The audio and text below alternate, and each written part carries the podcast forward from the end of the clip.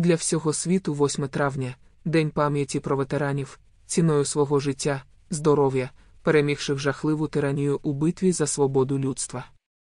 А тепер спробуємо уявити такий день пам'яті в демократичній країні тирана Сталіна, якому, в якості подарунка до одного з днів народження почали звільняти міста від покидьків, ветеранів інвалідів, вимушених жебракувати, не маючи житла і грошей для існування.